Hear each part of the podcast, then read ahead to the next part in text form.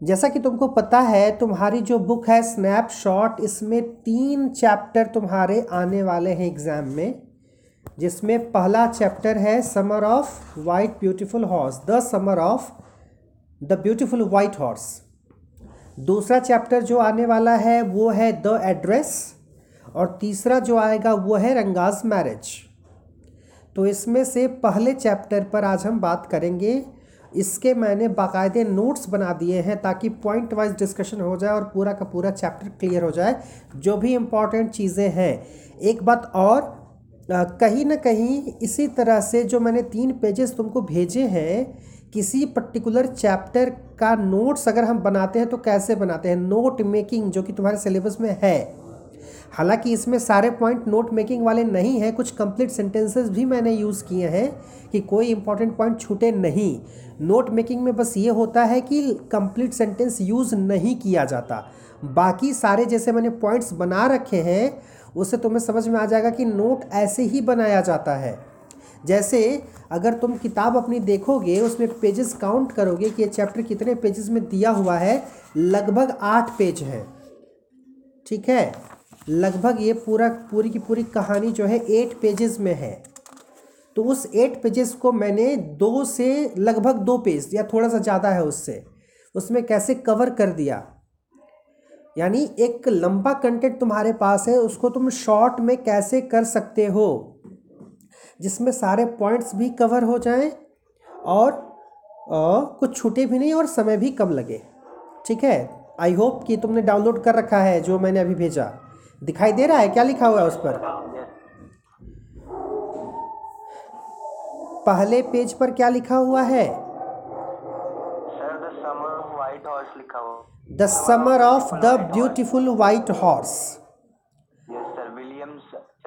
Saroyan William Saroyan तो यानी जैसा कि मैं बार बार डिस्कस करता हूँ बार बार बताता हूँ कि कभी भी कोई चैप्टर पढ़ोगे सबसे पहले जो ज़रूरी है you must remember the name of the writer तो पहला पॉइंट तो ये हो गया कि विलियम सरोयन का लिखा हुआ है ये। अच्छी बात है, अजय, आ गए हो।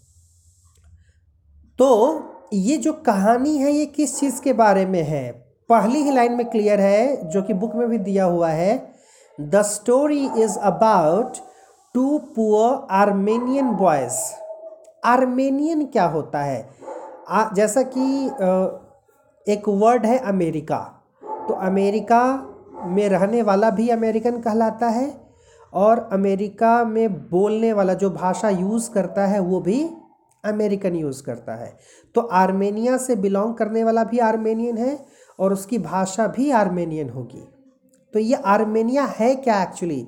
तीसरी लाइन में लिखा है ना dwelling chiefly in Armenia and neighbouring areas जो लोग आर्मेनिया या उसके आसपास के इलाके में रहते हैं दे आर कॉल्ड आर्मेनियन अब ऐसे समझ में नहीं आएगा आर्मेनियन तो दूसरी लाइन में मैंने वही ब्रैकेट में लिख दिया है कि आज के समय में जो टर्की और अज़रबैजान है ब्रैकेट में देखो लिखा हुआ है टर्की और अज़रबैजान जिसको हिंदी में तुम लोग तुर्किस्तान जानते हो, तुर्की का नाम सुने होगे। तो यानी जो टर्की और अज़रबैजान का जो इलाका है, वहाँ के रहने वाले लोग दे आर कॉल्ड आर्मेनियन तो उन्हीं के यहाँ के एक ट्राइब की कहानी है। एक, यानी वो तो पूरा का पूरा इलाका जो है आर्मेनिया वाला, वहाँ के रहने वाले आर्मेनियन कहलाएँगे।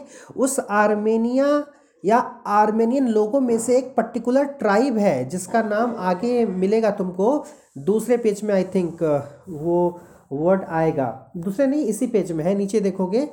सेकेंड लास्ट पॉइंट जो लिखा है, अरम स्ट्राइप करके लिखा है ना गैरगोलिन गैरे ग्लेनियन G A R O G H L A N I A N Garoghlanian ये उस ट्राइब का नाम है, जिस ट्राइब से बिलोंग करते हैं दो बच्चे जिनकी कहानी हम पढ़ेंगे, जानेंगे।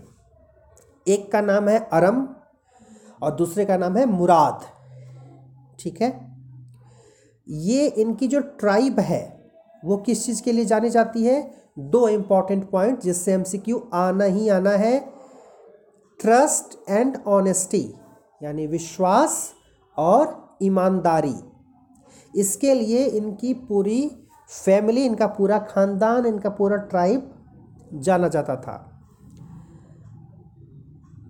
और जो हम पढ़ने जा रहे हैं स्टोरी जैसा मैंने पहले बताया है, लिखने वाला राइटर कहानी सुनाने वाला, कहानी बताने वाला नरेटर तो उसका नरेटर कौन है? अरम।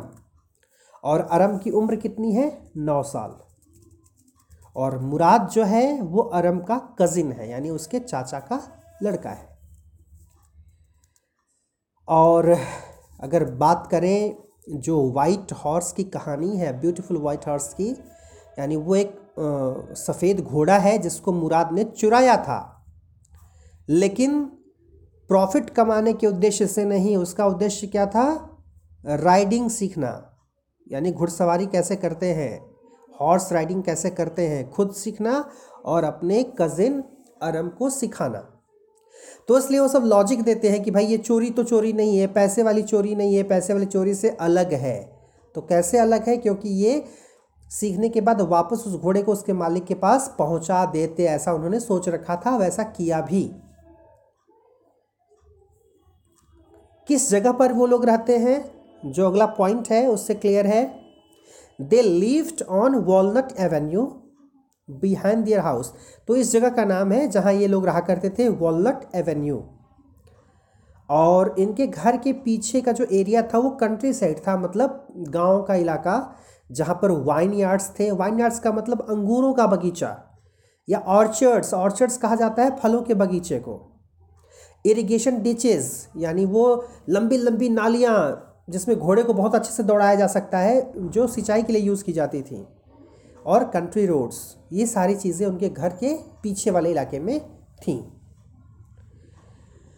अब एक इंटरेस्टिंग बात यह है कि मुराद जो है, उसके बारे में जो एक फ्रेज़ यूज़ किया गया है इस बुक में, इस चैप्टर में, वो है the natural descendant of the crazy streak in the tribe यानी ये बता रहा है अरम, जो कि नरेटर है, वो बता रहा है कि भाई हर ट्राइब में कुछ न कुछ सनकीपन होता है, कुछ न कुछ पागलपन होता है कुछ लोगों में। और एक पर्टिकुलर इंसान में वो होता है, फिर उसके अगली पीढ़ी में वो किसी न किसी में जाता है। वो सनकीपन, वो पागलपन। तो अच्छा उसके नीचे जो बिफोर मैंने लिखा है, उसमें ई e छूट गया उसको कर लेना है। B E F O R E है है ना? तो यानी ये जो मुराद है जो घोड़ा चुरा करके लाया है, एक तरह से सन की था, पागल था। एक अच्छा वर्ड हिंदी में यूज़ करते हैं, उसके लिए दीवाना, किसी चीज़ के पीछे पागल हो जाना। तो उस तरह का घुड़सवारी का पागलपन उसको चढ़ा हुआ था और वो जो सोच लेता था, वो करता था। तो ऐसी सनक कह रहा है कि ऐसी सनक उसको, उसके चाचा से मिली थी। उसके पापा से नहीं। मतलब बेटा था पापा का, लेकिन सनकीपन जो है, वो चाचा वाला मिला था उसको। कौन है चाचा? उसके अंकल खुसरो। स्पेलिंग है दूसरे पेज में, दूसरी लाइन में। K H O S R O V E Khosrove. और उनकी खासियत क्या थी? दो बातें। एक तो पूरे वैली में, पूरी घाटी में सबसे लंबी मूछ रखा करते थे खुसरो। और दूसरी, चाहे कुछ भी हो जाए, कोई भी बात हो जाए एक ही बात दोहराते थे। क्या लिखा हुआ है दूसरे पेज की दूसरी लाइन में? विद इन कोटेशन पढ़ो जरा। It is no harm pay no attention to it मतलब क्या है उसका? नुकसान नहीं हुआ इस पर ध्यान मत दो। ये एक तरह से सनकीपन है कि कुछ भी हो जाए कुछ भी हो जाए अगला बोल रहा है कि कोई बड़ा नुकसान नहीं है इस पर ध्यान मत दो। और ये इसको ये याद रखो एक तरह से इसको बोलते हैं पेट कुछ लोग तकिया कलाम यूज़ करते हैं। तकिया कलाम का मतलब एक बात जो बार बार कोई दोहराता है। एक वर्ड को हाँ तो उसको पेट वर्ड कहा जाता है या पेट सेंटेंस कहा जाता है। यहाँ पर पेट सेंटेंस है। It is no harm pay no attention to it वो बार बार it is no harm pay no attention to it अरे, क्या हुआ? कुछ नहीं हुआ है। क्यों ध्यान दे रहे हो? क्यों परेशान हो? ऐसा। और ये सनकीपन तब और क्लियर हो गया जब बड़ी मूछ रखने वाली ये चाचा खुसरो एक बार बार्बर के यहाँ अपनी मूछ की ट्रिमिंग करा रहे थे। तब तक इनका बेटा, जिसका नाम है अरक ए आर ए के वो दौड़ता हुआ आया और बताया कि घर में आग लग गई है।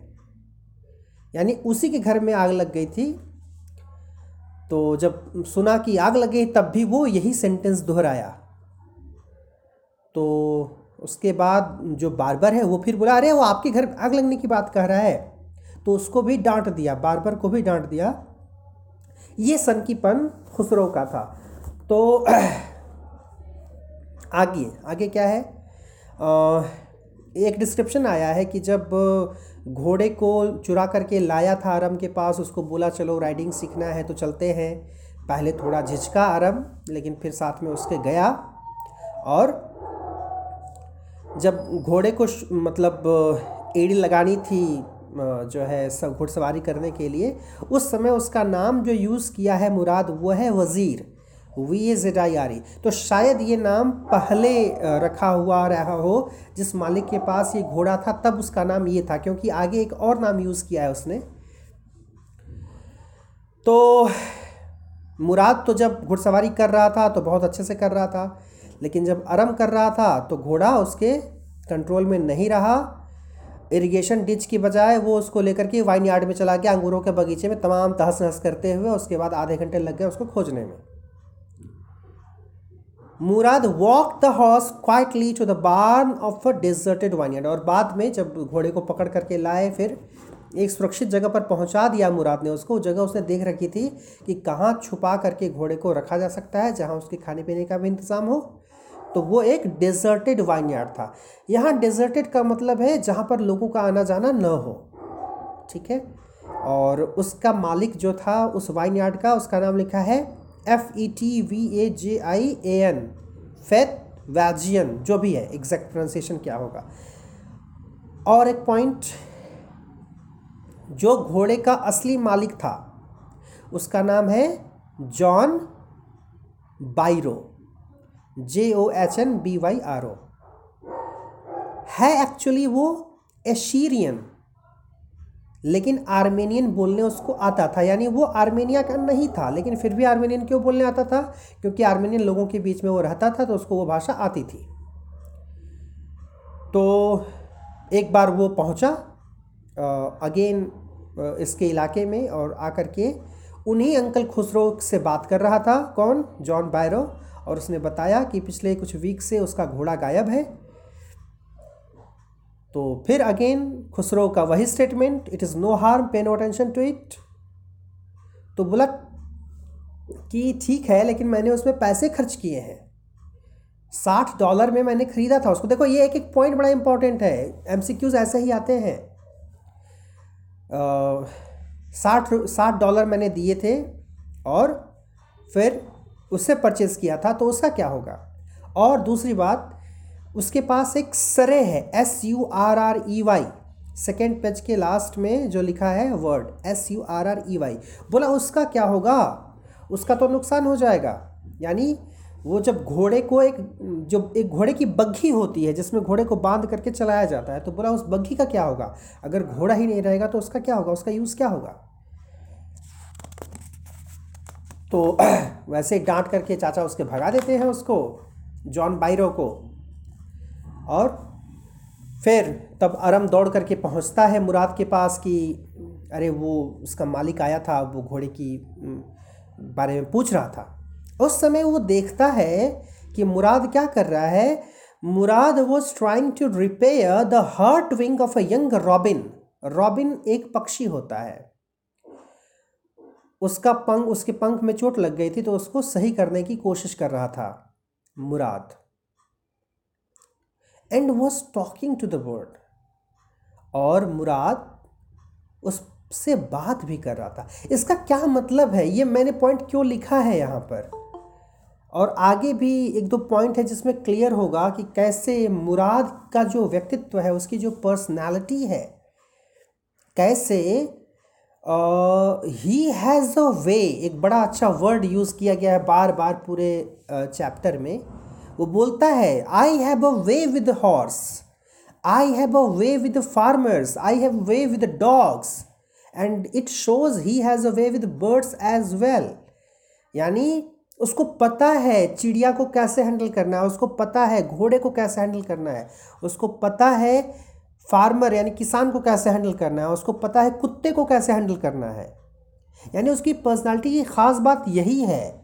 कि उसका जानवरों, इंसानों, पक्षियों से तालमेल बड़ा अच्छा बैठ जाता है। और कितना वो केयरिंग है। एक रॉबिन पक्षी जिसको चोट लगी है, उसको सही करने की कोशिश कर रहा है और अंत में वो रॉबिन उड़ भी जाता है एक दो कोशिशों के बाद।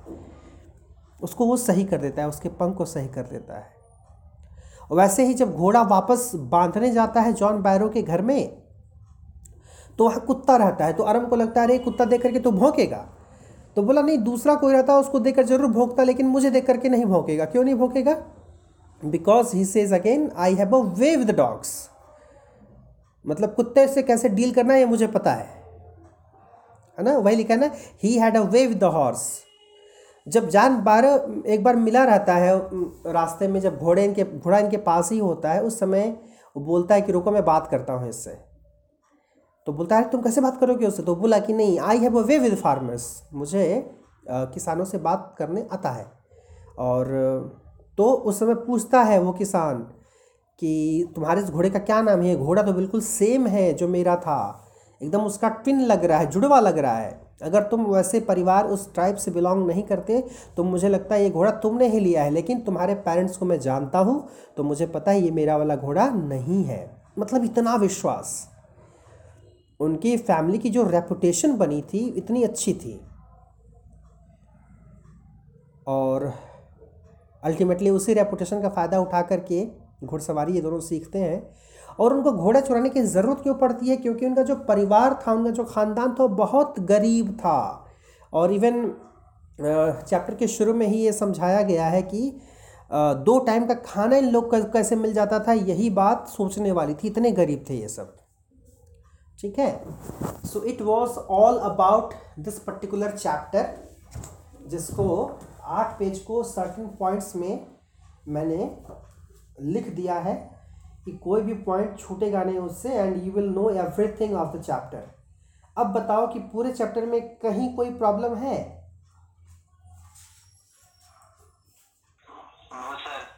चैप्टर समझ में आ गया? यस सर हाँ तो ज़रूरी ये है कि सर के पढ़ाने के बाद ओरिजिनल टेक्स्ट पढ़ो, एक एक लाइन पढ़ो, ठीक है? एक एक लाइन पढ़ने से, एक एक लाइन पढ़ने से क्या फ़ायदा होगा? तुम्हारी रीडिंग स्किल बढ़ेगी, तुम्हारी वोकैब बढ़ेगी। अभी जैसे मैंने ये पूरे चैप्टर को पंद्रह से बीस मिनट के भीतर कवर कर दिया तो उसके पीछे रीज़न ये है कि ये पूरा चैप्टर मैंने एक बार पढ़ा। और पढ़ते वक्त उसका नोट्स बनाया कि पॉइंट निकाला उसमें से। तो ऐसा नहीं कि ये केवल पंद्रह बीस मिनट का काम है, ये घंटे भर से ऊपर का काम है। ठीक है? तो इस तरह से अब तुम अपने लेवल से जब पढ़ोगे ना पूरा चैप्टर और कुछ नए वर्ड्स तुमको मिलेंगे, उसको अंडरलाइन करो, उसको अपने जो है पॉइंट्स में लिखो, उसके जो है मीनिंग्स देखो सो so दैट कुछ वर्ड इन्हेंसमेंट हो वोकैब इन्हेंसमेंट हो, थोड़ा तुम्हारी शब्दावली बढ़े। ठीक है?